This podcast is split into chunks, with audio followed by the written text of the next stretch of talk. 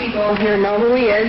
I just want to read a real quick little saying that a member of the audience told me about. This is from Solzhenitsyn, and this is one of the reasons I think we're all here, and we kind of have to remind ourselves why we're doing this. He says, and how we burned in the cabins later thinking, what would things have been like if every security operative, when he went out at night to make an arrest, had been uncertain whether he would return alive and had to say goodbye to his family? Or if during periods of mass arrests, as for example in Leningrad, when they arrested a quarter of the entire city, people had not simply sat there in their lairs, paling with terror at every bang on the downstairs door and every step on the staircase, but had understood that they had nothing left to lose and had boldly set up in the downstairs hall an ambush of half a dozen people with axes, hammers, pokers, whatever else was on hand. After all, you knew ahead of time that those blue caps were out at night for no good purpose. If, if, but we didn't love freedom enough. That's what makes this country great. It's not diversity, it's freedom. Bill Cooper.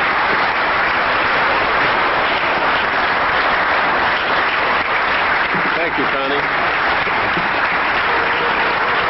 Uh, thank you.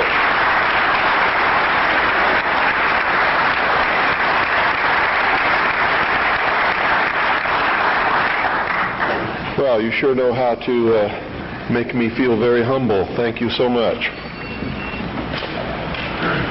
I think one of the biggest misconceptions in this country is what this country is all about, who founded it, for what purpose, and most specifically, what it is that we're all looking for. I'm going to try to clarify some of those, and in doing it, as always happens, someone's going to be angry with my definition of some of these things.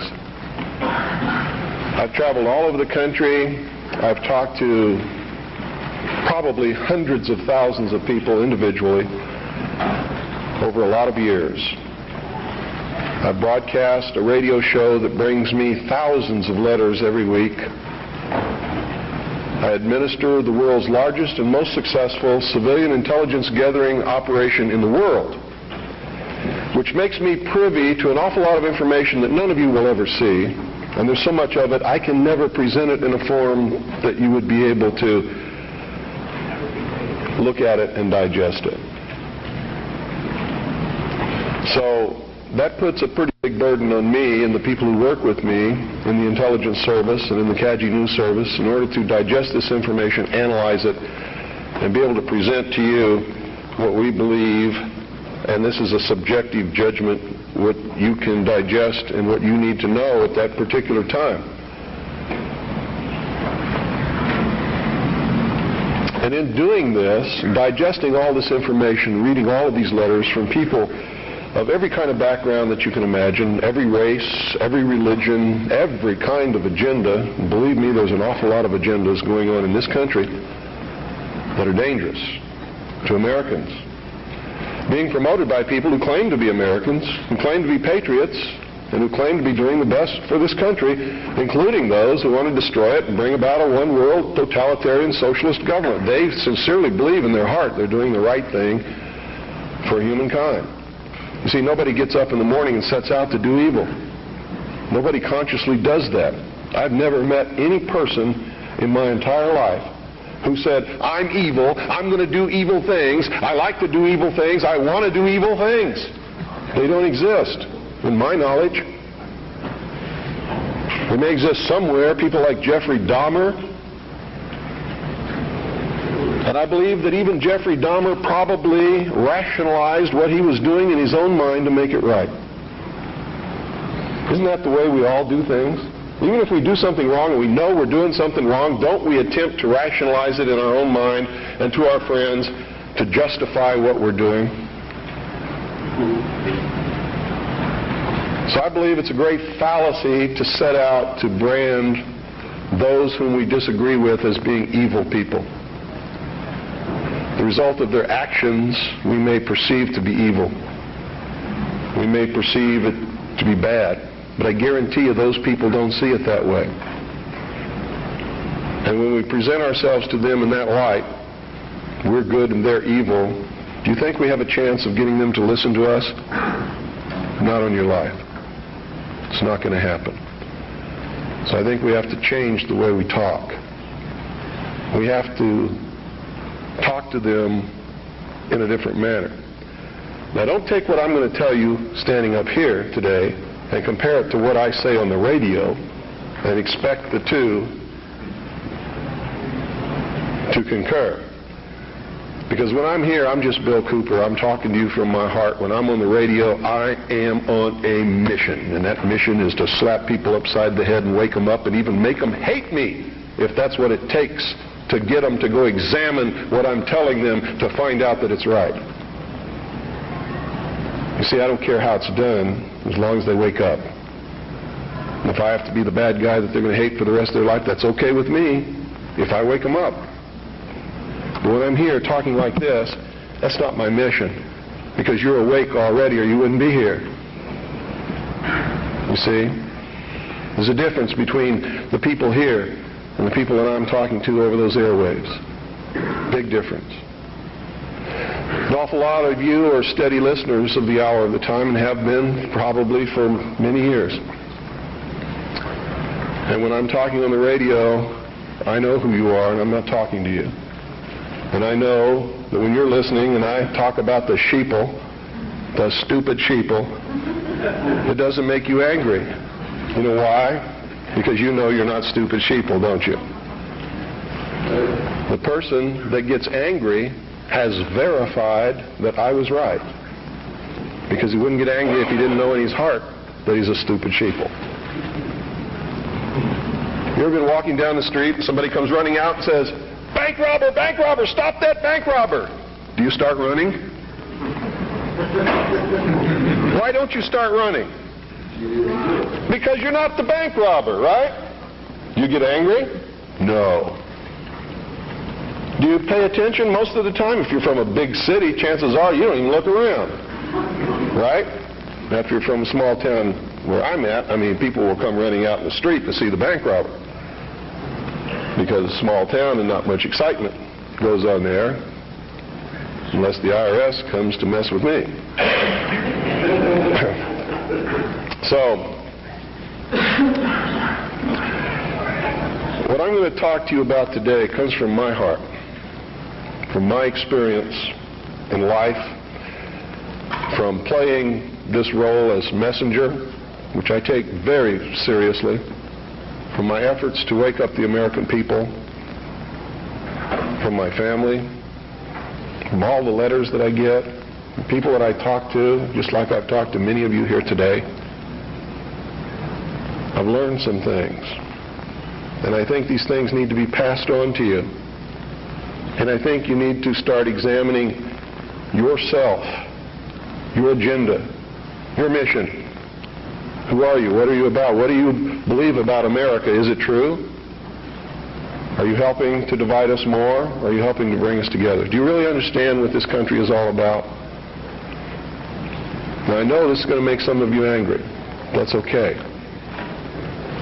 I know that it's going to open some doors for some of you. I hope that it'll bring us all a little bit closer together. And I hope that everybody, once you've examined your own particular agenda, will try to make it fit better into what we should really be doing. And I'm going to start off way back in history, folks, because that's really where it began. The human race is young in the in the whole scope of the life of the of the earth. We're just a a young species, really.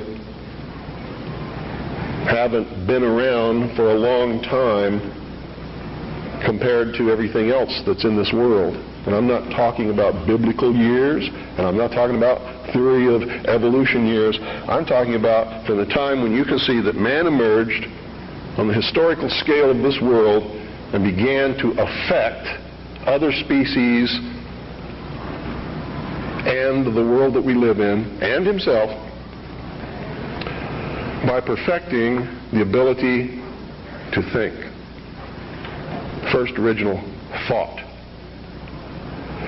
See, there used to be a time in history when man was just like all the other animals, he didn't think, he didn't know good from evil. He existed and lived by instinct just like the other animals did. If you want to believe the record that we can look back and see written in stone. Okay? If you want to believe that there were creatures that ultimately became this thinking man that you see standing up here in front of you and sitting out there amongst you, didn't have this ability. Now, if you doubt that, read Genesis in the Bible and you'll see that it's confirmed there. Wasn't there a time when Adam and Eve lived in the Garden of Eden? They were not to think. They did not know good from evil. They were just there to take care of the garden. Is that correct? So this concept and the biblical concept agree.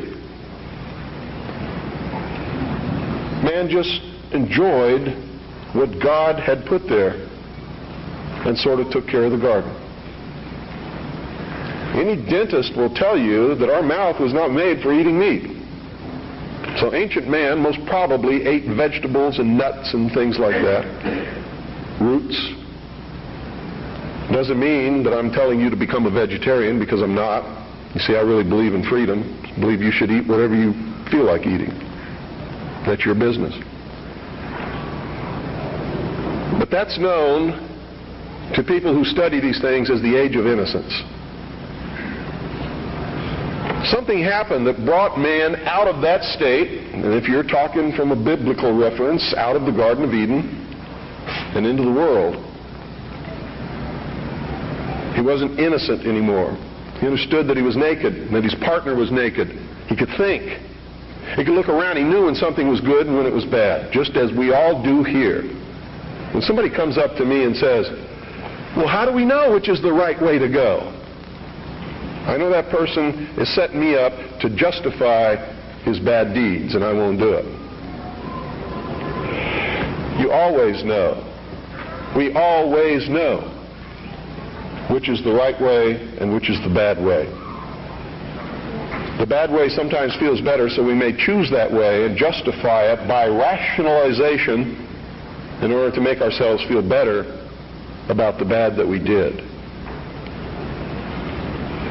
In the mystery schools, they refer to this mystical time of coming out of the age of innocence as the Luciferian philosophy.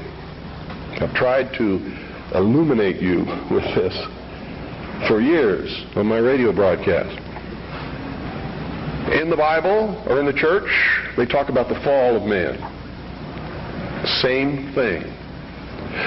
There's only one difference between the Luciferian philosophy and the fall of man is that those who talk about the fall of man believe in God, whether or not they believe in a Savior, they believe in God. The ones who believe in the Luciferian philosophy do not. Now here's how that works. In the Bible, we're told that Eve was tempted by Satan to eat of the fruit of the tree of knowledge of good and evil. God had commanded Adam and Eve not to eat of the fruit of that tree. If you do, ye will surely die. Isn't that the commandment? Lucifer, through his agent Satan, on the other hand, told Eve, God lied to you. He's holding back the fact that you too can become God. But first you have to eat of the fruit of this tree. And if you do, you will surely not die, but shall become as gods. Isn't that true?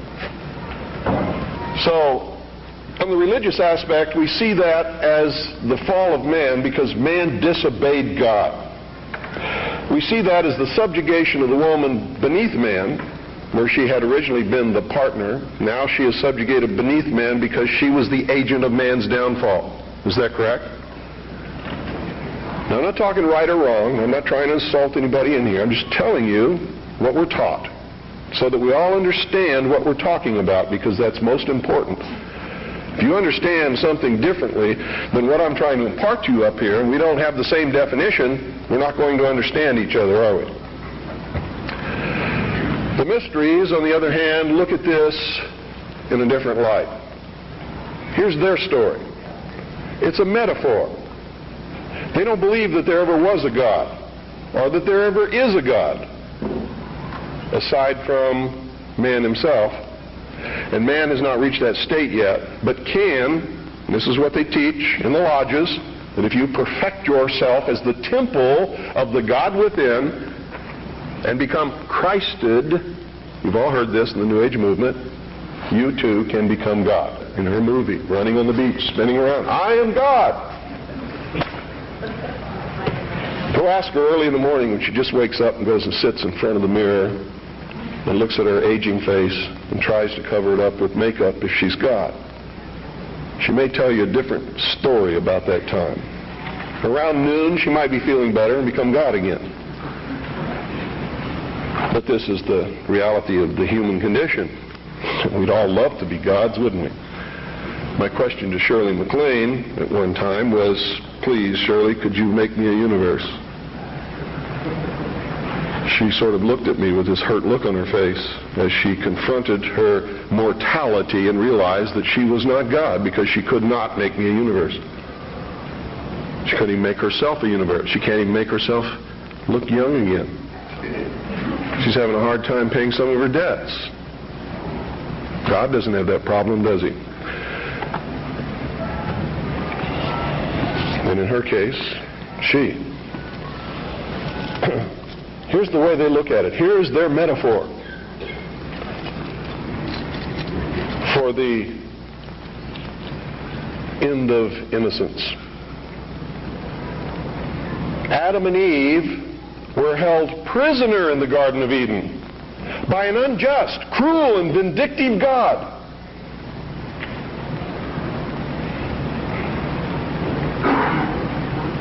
Until Lucifer, through his agent Satan, set man free from this garden by giving him the gift of intellect. Through the use of intellect, man will conquer the earth, will conquer nature, and will himself become God. It's taught in every Masonic temple in this land. Every secret brotherhood, every secret society, every mystical temple, every occult organization teaches the Luciferian philosophy. They do not believe in Lucifer. They do not believe in any entity called a devil, and they do not believe in God. It is a mistake for you to assume that they do. They are atheists in the strictest sense of the word. They are humanists. That's their religion. At the highest level, their goal is to create a world in which the adepts, the thousand points of light, working behind the veil to create the culmination of the great plan, can realize the ultimate happiness for mankind. That's why they don't oppose pornography. That's why they don't oppose certain crimes. That's why they say you should not be put in jail for the rest of your life for murder or anything else. There should be no death penalty because it was a learning experience. And having gone through that learning experience, you're a better person now. This is what they teach. They believe punishment for these crimes is nothing more than vengeful retribution, which is wrong in their eyes.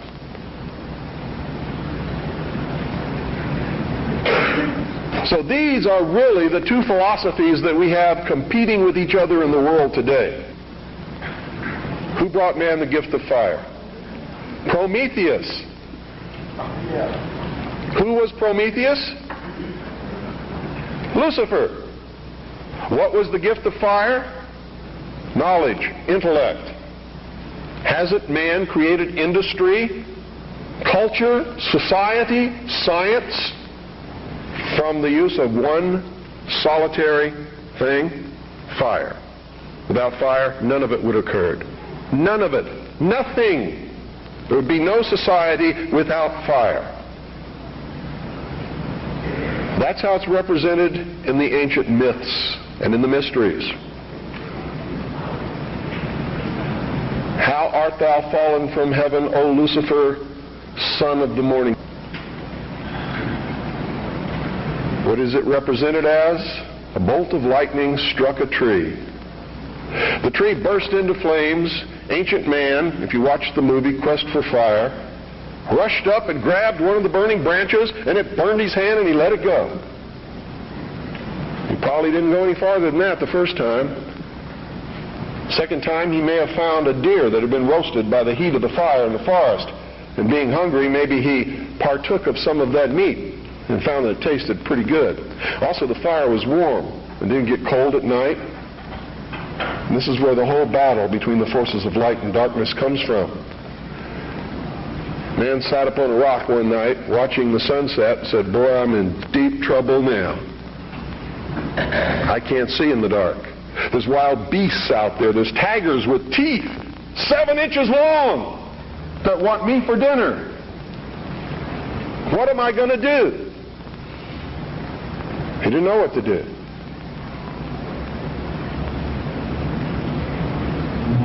Neither would many of us put in that situation. But we would know one thing, we're in deep trouble. And so for a good part of his history, man sat huddled in the darkness in some place that made him feel secure, waiting to be saved. Now remember, folks, I'm not telling you what I believe. I'm telling you what is taught in the mysteries. I'm telling you what our enemies believe. Make no mistake about it, they are our mortal enemies. They want to see us wiped off the face of the earth.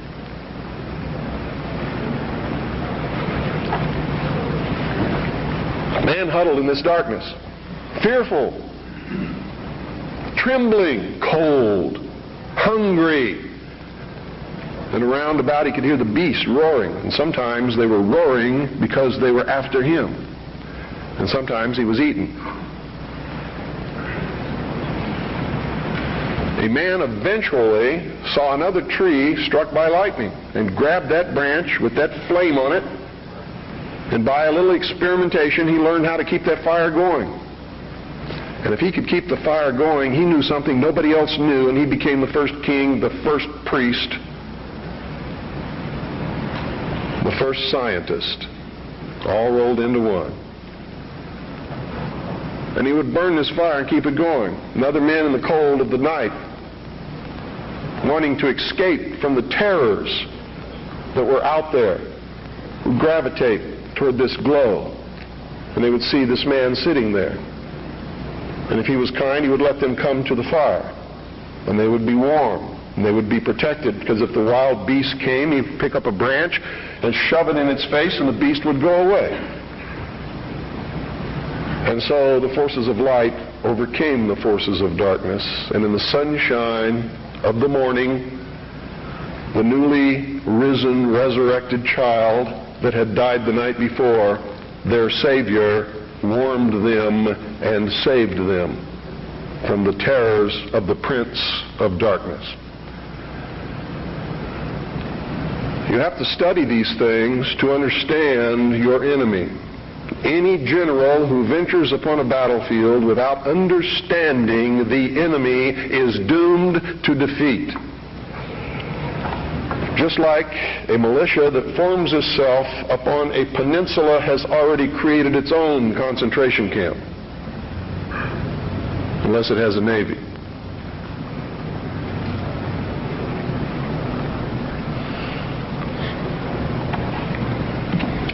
Damn good militia, I might add.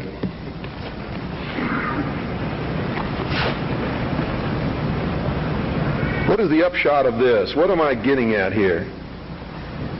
These people believe and they have conducted themselves according to their belief and their philosophy since the very dawn of man. These people learned how to control others through the use of a hidden knowledge. This ability to keep that fire going was a technology that nobody else knew. By observing the fire, by keeping it going, by creating ceremonies around this fire, they became a mystery to the others. A mystery always holds sway over those who don't understand it. And the priesthood was born. No king ever existed without the permission of the priesthood. And I don't care what religion you're talking about or what period of history you're talking about, it is the truth. The kings never had the power and don't to this day. Kings exist at the whim of the real power, which is the priesthood standing behind the throne. But when the king ceased to be of benefit to the priesthood, they would simply poison him or get rid of him in some other way. The king is dead, long live the king, and there would be another king appointed. There was even a time in history when the king was a sacrificial king, just like John F. Kennedy was in the Temple of the Sun known as Dealey Plaza. They would pick a young man at the height of his virility appoint him king for one year. During that time, he could do or say or command whatever he wanted. The priesthood was always there to make sure he commanded the right things, have any woman that he wanted, and at the end of the year, he was ceremoniously sacrificed upon a rock, his heart ripped out, his body dismembered into 14 pieces and scattered over the land. And this is where the legend of the Osirian cycle began. It was to ensure the fertility of the crops of the next year. And young men would volunteer for this in their patriotic duty to their kingdom, to their family, so that they could have prosperous years. Much as our young men may volunteer to rush out over the water to a place called Kuwait or Iraq and die in the God-forsaken sands of a place that nobody can even find on a map and never heard of until it happened. All so that he can be called a patriot, someone his family can be proud of. It escapes me how they can ever arrive at these conclusions, but they do, and the priesthood always takes the most advantage of this willingness to sacrifice oneself upon the altar of his country. The problem with it is, it's very seldom really for the country. It's for the advancement of the agenda of the priesthood, whoever the priests happen to be at the time. Am I attacking the church? You better believe it. All churches, all organized religions that have existed since the beginning of the time. Am I attacking the religion of individuals? Never, not on your life.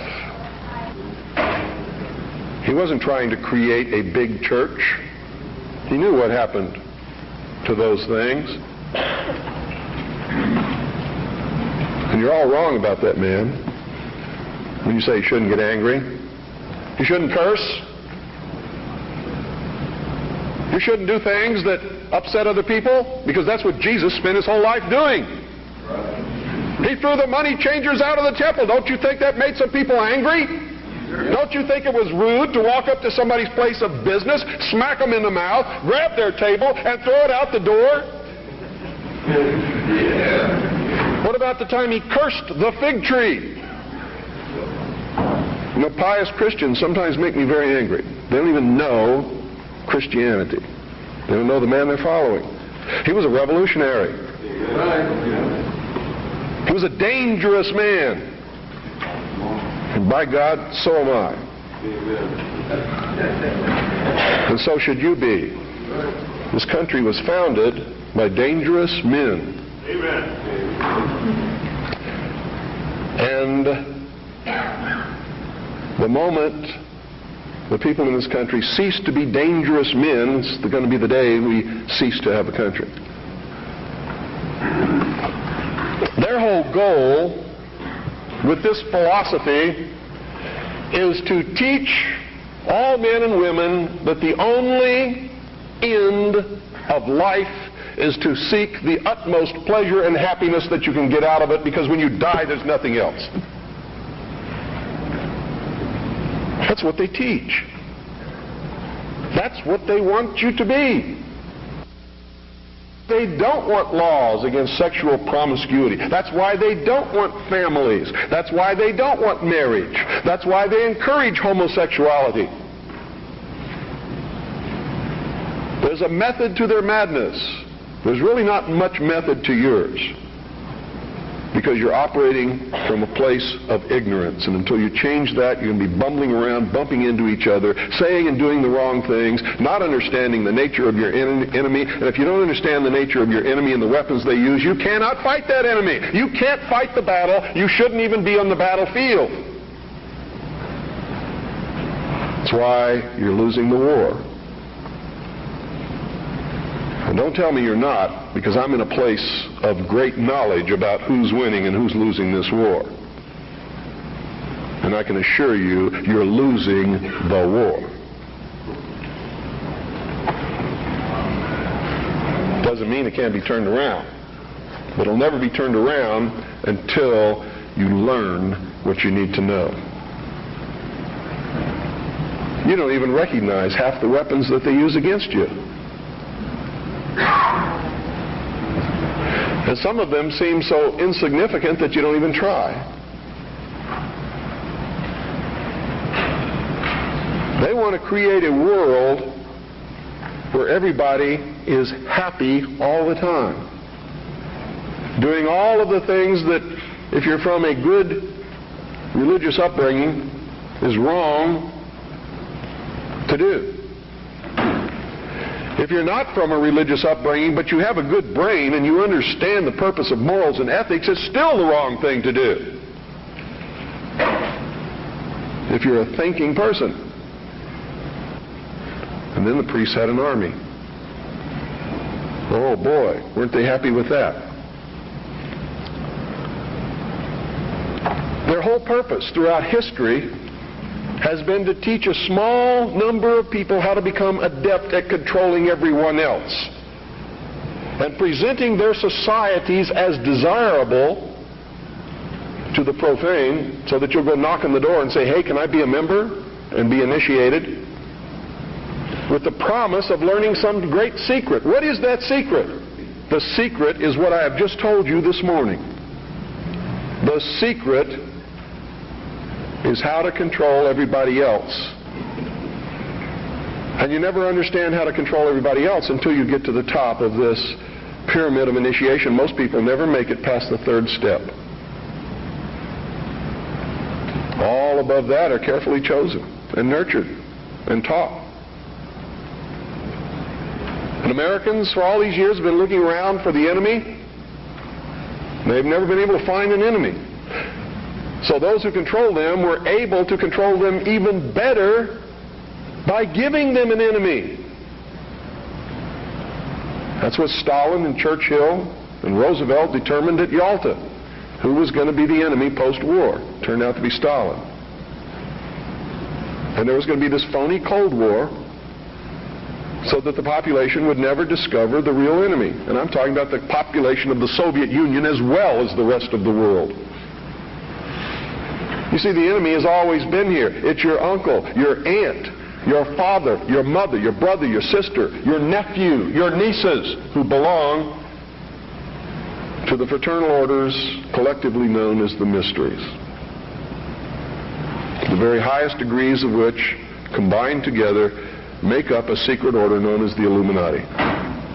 Their goal is to destroy all existing religions save theirs all existing governments save theirs, and shackle the mob in a system of eternal oppressive debt chained to a computer for the rest of their life in a propagandized world to make them believe that they are happy in this system. Now, do you think they're succeeding? Haven't I described to you just now exactly what is going on in the world today? Yes, they're succeeding. They're succeeding because the American people don't understand their enemy. They don't even know what's happening. People were extolling the virtues, the virtues of Pat Buchanan and actually considering voting for that man for president, and he sent them all a postcard. And on the front of that postcard, he identified himself as a high priest of the mysteries because on the front of his Christmas cards that he sent to all of his followers was the penis of Osiris, the phallus, the obelisk, with a nice red bow tied around the base which represented the testes. You know what he was saying to you? Are there any children in here? He was saying, he was laughing at you. And so was every other member of the Illuminati. He was a highly degreed member of the sovereign and military order of the Knights of Malta, which was taken over in the Peasants' Revolt in England by the Knights Templars who had sworn revenge upon the old Hospitallers of St. John's, which later became the Knights of Malta because of their role in the suppression of the Templars. How many of you watch Trinity Network? How many of you watch Pat Robertson? You ever seen the cross in the crown? Do you know what that means? It's the symbol of the Templars. The Knights Templar. It is the symbol of the unification of the church and the government over the people. Is that what you want? Every time any church gets control of government, the people suffer. It has always happened. That's why our founding fathers established a country where that was not supposed to happen, where everybody was free to worship at the altar of their choice. And if you think they were all of one mind, you better think again. How many religions of the Protestant group do you think existed in this country when our founding fathers put together the Constitution? Over 1,500 different groups, all claiming they were right, teaching a different dogma, quoting Scripture to justify what they said, and everybody else was going to hell. So don't give me this Christian nation bullshit, because that's what it is. This nation reflected Christian values because the people who made up the government in the early days were Christian, but none of them agreed with each other, and they still don't today. They very seldom ever have. What do you mean by Christian? Seventh day Adventist? Branch Davidian? Need to do some serious evaluating, some very serious checking out of agendas. If you really want to take over the government and make it a theocracy, because I'm going to tell you exactly what's going to happen if you do that.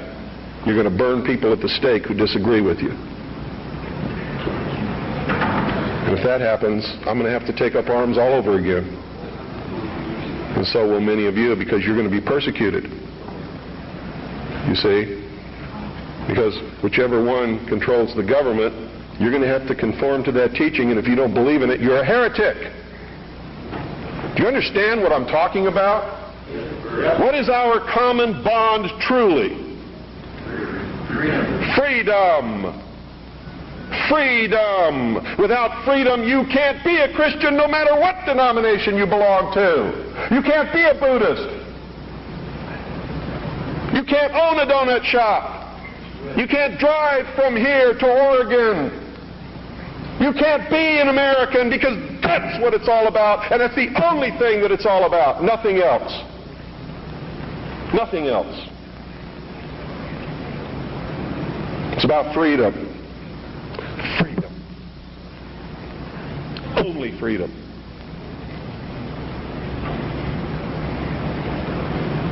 It means you have to let other people be free, even if they disagree with you. I had a tremendous admiration for the courage of those two communists who had the guts to walk up with their little communist sign and their communist flag. Two of them, young people, all alone, in that sea of America militia uniformed patriots. And I saw people who wanted to kill them.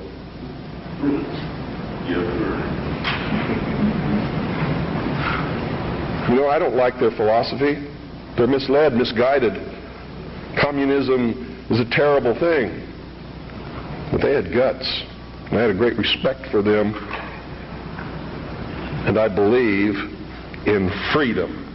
Which means there is no way in the world that we could have had that meeting on your state house grounds this morning unless they had the right to do what they did. Then you had better understand that. Because if you stop them from having their freedom to make their political statement, you have stopped yourself. You have stopped everyone. And that must never happen in this country. It must never happen in this country. Because if it does, there'll never be another congregation like this, and you'll never hear me speak again because I'll be dead. And so will most of you. This country is about freedom. Because only with freedom can you have all of the other things that everybody professes that they want. It's the only way it can be done. I hear all kinds of misconceptions and misstatements. I have the freedom of the press. No, you don't. No, you don't. The man who owns the press has the freedom of the press. And he can say in his press whatever he wants, but you can't. That's why I get angry with Americans when they say, the Jews control the press. Who sold it to them? How'd they get it?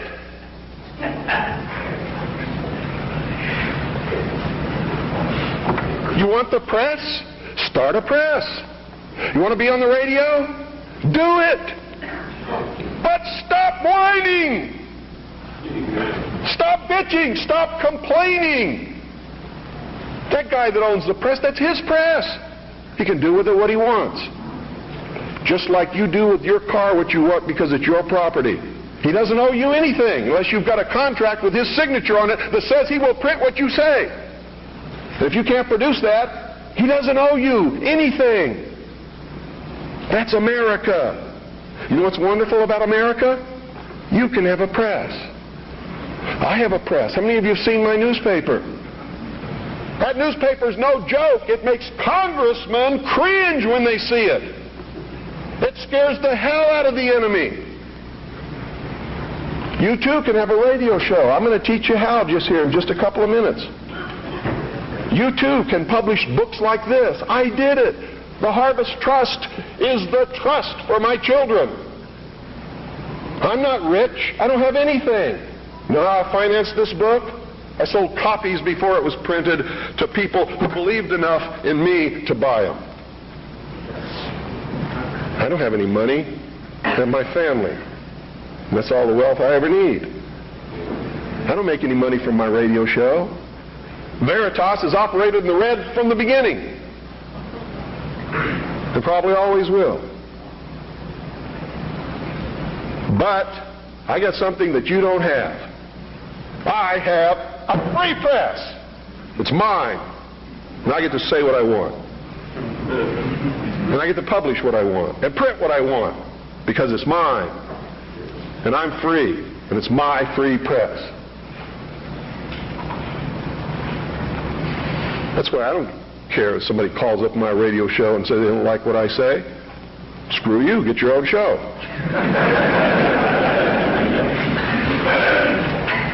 I don't care that they complain because I won't let them talk on my radio show. Screw you. Get your own radio show. This is mine. Belongs to me. I don't have any contract with you. I don't owe you anything. I was speaking in California one time. A lady stood up in the middle of the crowd and said, You make me so angry. You're a terrible man. Why didn't you tell me this years ago? She was lucky I was telling her then. I didn't know her anything. But she blamed me because she didn't have the information that I was imparting to her on that day years ago. And I had it years before that. I didn't know how to do it. I would have. Oh, God, I would have. You don't really understand sometimes what a terrible burden it is to know some of the things that I know and try to wake people up and impart this knowledge to them and find out that they just have walls built in front of them. They want to be slaves. But we're making some chinks in those walls.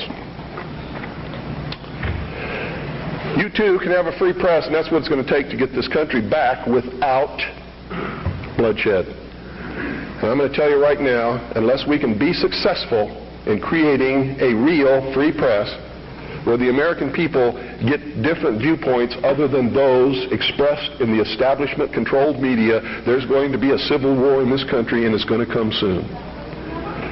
The only thing that can stop it is by waking up vast amounts of sleeping people. Sheeple is what they are. They are following the Judas goat right into the shearing pins, and from there they will go to the slaughter, and they will not know that anything is wrong until they smell the blood of the sheeple in front of them.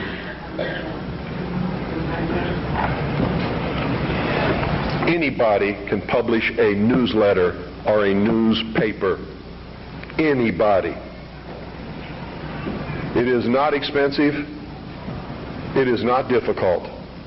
And everyone in this room should be doing it all across this country. And everybody that you come in contact with, you should encourage them to do it. And we should flood this nation with information.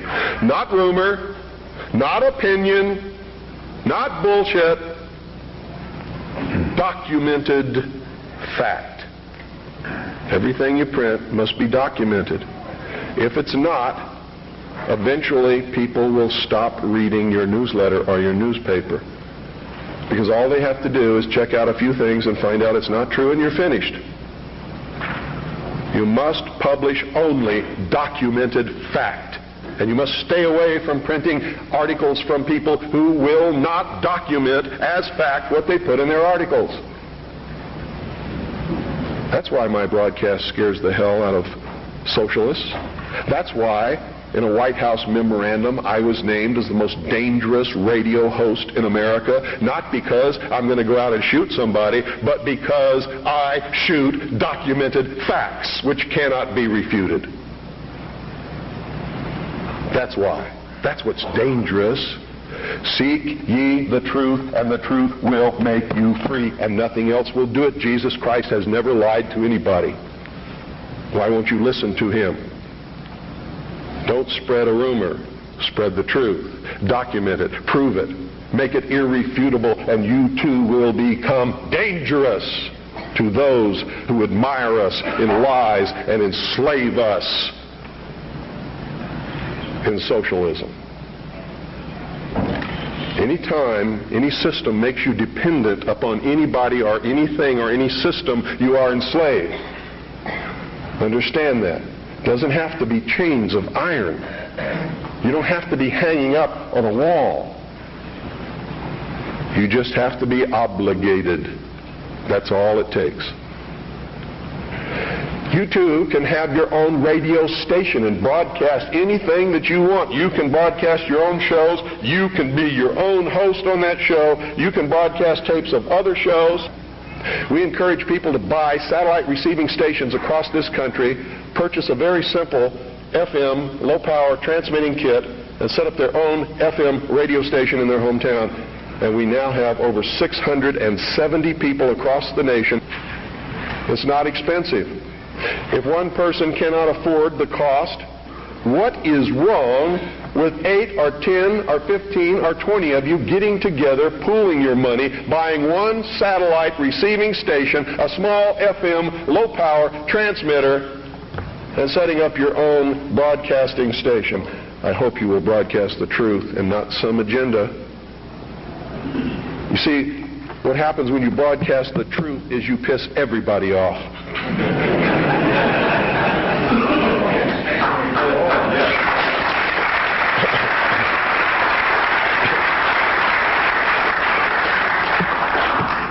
If you don't have my address, I want you to write it down. It's the Harvest Trust. P.O. Box 1970. I'll repeat it a couple of times. Eagar, Arizona. Eagar is spelled E-A-G-A-R. Arizona 85925. That's the Harvest Trust. P.O. Box 1970. Eagar, Arizona 85925. If you have purchased Oklahoma City Day One, it's on the back cover at the bottom. If you don't have a pen and you would like to have the address, you can go up to my wife's table upstairs on the second floor and get one of our flyers. The address will be on the flyer. And all you have to do is purchase that equipment, set it up, hook it into the satellite receiver, and you're on the air with your own radio station within just a few weeks broadcasting the Worldwide Freedom Radio Network are your own shows, are other networks that are up there that are Patriot Broadcasting, such as Amerinet and others. Understand this too. I'm not trying to tell you what the truth is because sometimes the truth is extremely difficult to find. And sometimes we believe we're broadcasting the truth and it turns out we really aren't. But if we find out we aren't, we must be willing and instantly able to go on the air and say we were wrong and correct it. That's a responsibility that we all have to carry. It's embarrassing. I've had to do it several times because I'm a human being. I make mistakes too. The only difference being when I make a mistake, it's usually not forgivable. It's what happens when you become a public figure. Your wife can make a mistake, but Rush Limbaugh never. Right?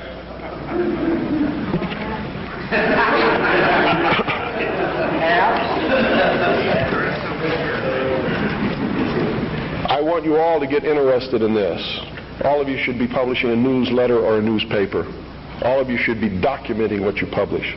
All of you should have a satellite receiving station and be rebroadcasting programming to your neighborhood. All you got to do is make sure that you're broadcasting on a frequency that's not interfering with any other broadcast. Which means you don't just check it at your house. You get in your car and you drive out 25 miles and all around and you make sure that there's nobody else on that frequency before you use it. So you know you're safe. In my little town of Eagar, which is a very small town, between Springerville and Eagar is two miles. Another two miles either way, and you've covered everybody in the valley. And I'm up on a big mountain in the middle of this valley where the town surrounds the mountain, and I'm broadcasting six miles in every direction in my town. And it's militia country. Arizona is dangerous for socialists. And when the war starts, heaven help whoever they send to fight in Arizona. Because it's still really kind of like the old West days in a lot of places. It's dangerous. Where I live, Ike Clanton made the sheriff angry one day. The sheriff rode 25 miles, grabbed Ike Clanton by his hair, and drug him to jail. By his hair. Which brings me close to the end of my, I think it is. How much time do I have? Three more hours. Uh, come back after Jim talks a little bit and talk more.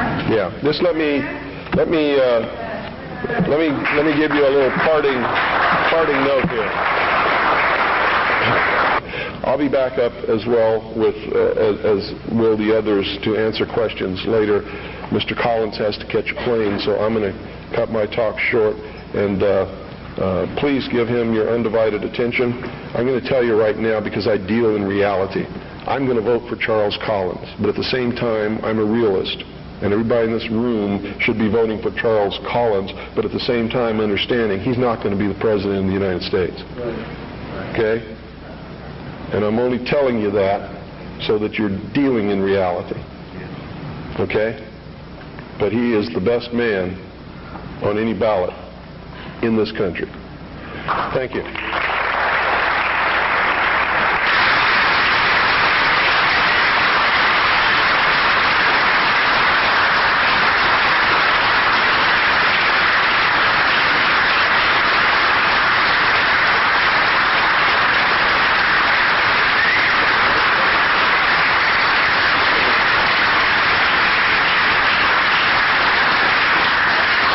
To, um, uh, give a round of applause. This is the man that designed the No UN flag, John Sorensen.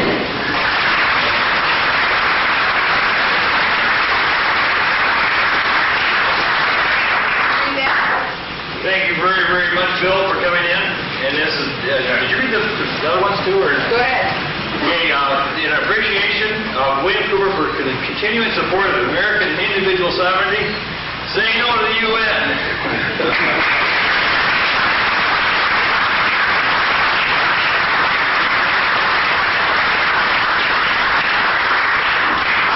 I had this crazy dream about some folks who love this country who all began to dream the same dream.